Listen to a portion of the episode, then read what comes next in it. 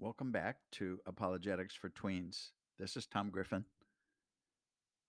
Continuing our topics from Genesis and Hugh Ross's books, let's review whether or not there could have actually been a worldwide flood as the Bible seems to document. Let's pray. Lord, thank you for how you bless us all each day. I pray that everyone who needs to hear this message will find it and that it will lead them to the truth and a deep belief in you that they can maintain for life. Amen. It's interesting that, other than a chapter or two here and there in many books, I've seen no definitive work on the topic of a possible worldwide flood that led to Noah and the building of the ark.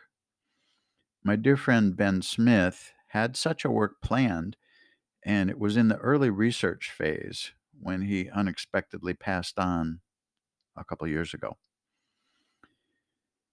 The debate again has a science component, as scientists claim there is not enough water in the world, in the oceans and seas, lakes and rivers, to account for a one time worldwide flood, and that it would have been catastrophic to the earth. Many Christians and theologians believe the Bible clearly says that it was worldwide.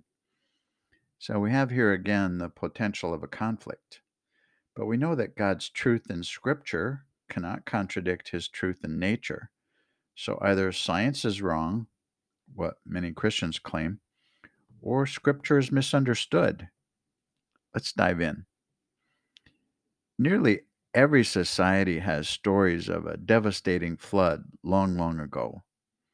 So, whether it was global or local or regional, I think is really the question. A good bit of the investigation centers around the possibility from science, but also the interpretive translation of Hebrew phrases such as under the entire heavens or every living thing on the face of the earth and even the highest mountains. You may recall the story of Joseph, and the famine was said to be over the entire face of the earth. Now, that's clearly a metaphor or exaggeration, as perhaps other descriptions just mentioned by me may have been also. Using relative perspective, if all of humanity is confined to the Middle East area, certainly not in Antarctica or the Western Hemisphere at that time. Perhaps the flood was universal, but not global, if you can see the distinction. In other words, it covered the entire known area of humanity in the world, but that was only the Mesopotamian area or the Middle East at that time. Also, the Hebrew for highest mountains can also refer to hills. And so anything higher than the plain could be indicated. These explanations of the translation and context, I think, are quite plausible. Another misunderstanding is the belief that the ark eventually came to the rest on the top of a very high mountain called Mount Ararat after the flood receded.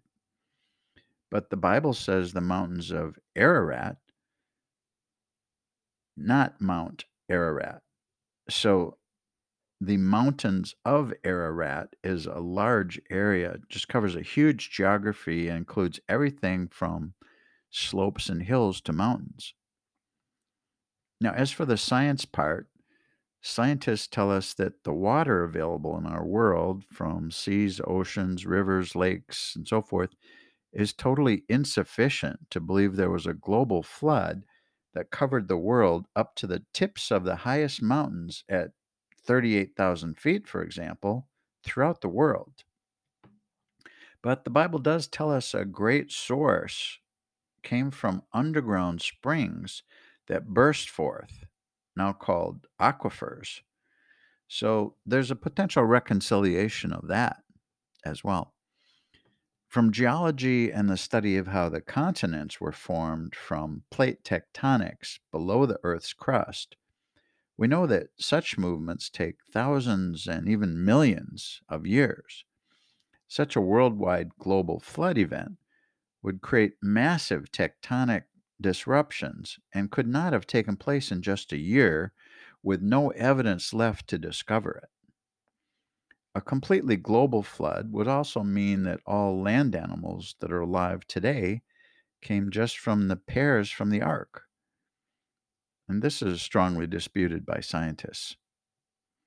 And once again, we've got an interesting debate, but it's not critical to salvation or even Bible inerrancy and should be dealt with grace to the other party's view until we know the real answer one day, perhaps not till we get to heaven. Read about it yourself and do some investigation. See what you think. Take care, my friends.